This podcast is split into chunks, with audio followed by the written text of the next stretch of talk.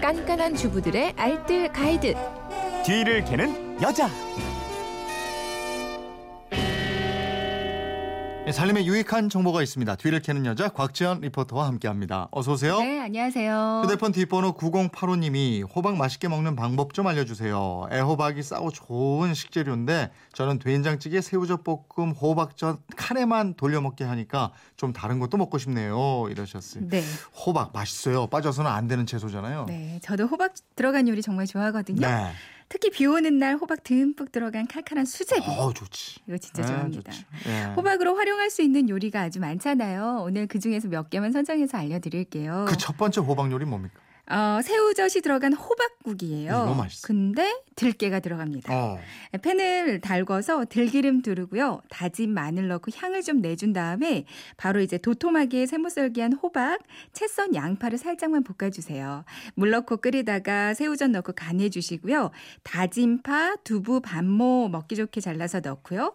고춧가루도 살짝만 넣어주시면 되는데 마무리로 들깨가루를 넣어주시면 되거든요. 음. 이게 들기름과 들깨가루를 하면 더 구수 한 들깨 그 호박국이 완성이 됩니다. 네.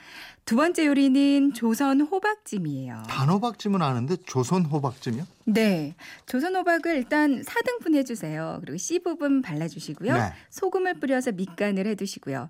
대파, 청양고추, 양파, 당근을 다져서 조선 간장 두 스푼, 진간장 한 스푼, 고춧가루 두 스푼, 다진 마늘을 반 스푼, 여기다가 새우젓도 반 스푼 넣어서 걸쭉하게 양념장을 만들어 주시면 되거든요. 그러니까 꼬막 무침 양념장이랑 비슷하다고 생각하시면 돼요. 네. 이제 4등분한 호박 위에 양념장을 올리고요.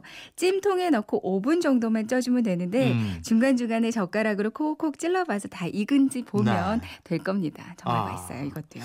또 저 우리가 흔히 호박 달걀 무- 부침 해가지고 먹잖아요. 네. 호박전도 많이 먹고 예, 이것도 예, 많이 예. 먹거든요. 예. 그러니까 조선 호박, 애호박, 다 좋습니다. 네. 어, 양파, 햄 또는 버섯들, 표고나 느타리 버섯 좋고요. 이제 모든 재료들을 채 썰어서 준비해 주세요. 음. 여기다가 달걀을 섞고 소금으로 간해 주시고요. 한 술씩 떠서 이제 팬에다가 동그랗게 붙여내면 되거든요. 네. 그리고 호박을 그냥 아예 채 썰어서 부침가루 넣고 크게 부침개 만들어서 이거 초간장에 찍어 먹어도 아주 맛있죠. 음. 또 호박 돼지고기찜이 있잖아요. 네, 이것도 제가 개인적으로 좀 좋아하는 네. 거거든요. 돼지고기는 앞다리살로 한 150g 정도 먹기 좋은 크기로 잘라서요. 다진 마늘에 청주에 후추 넣고 밑간을 먼저 해주세요.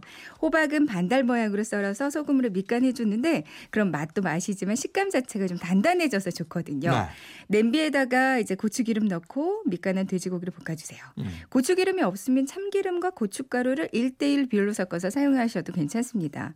돼지고기가 어느 정도 익었으면 여기다가 고 춧가루, 간장 넣어서 간해 주시고요. 네. 호박을 넣고 새우젓 한 스푼 넣고 볶아 주세요. 음. 이제 재료가 고르게 볶아지면 물 조금만 넣고요. 뚜껑을 덮어서 중약불에서 5분 정도만 끓여 주시면 돼요. 음, 음. 마지막으로 대파 넣어 주면 이제 호박 돼지고기찜이 완성이거든요. 그 살캉한 호박, 야들야들한 돼지고기에 새우젓까지 아주 짭조름한 감칠맛이 아, 최고입니다. 이제 점심 때인데 아주 입맛 돕니다. 예, 지금까지 뒤를 캐는 여자 곽지연 리포터였습니다. 고맙습니다. 네, 고맙습니다.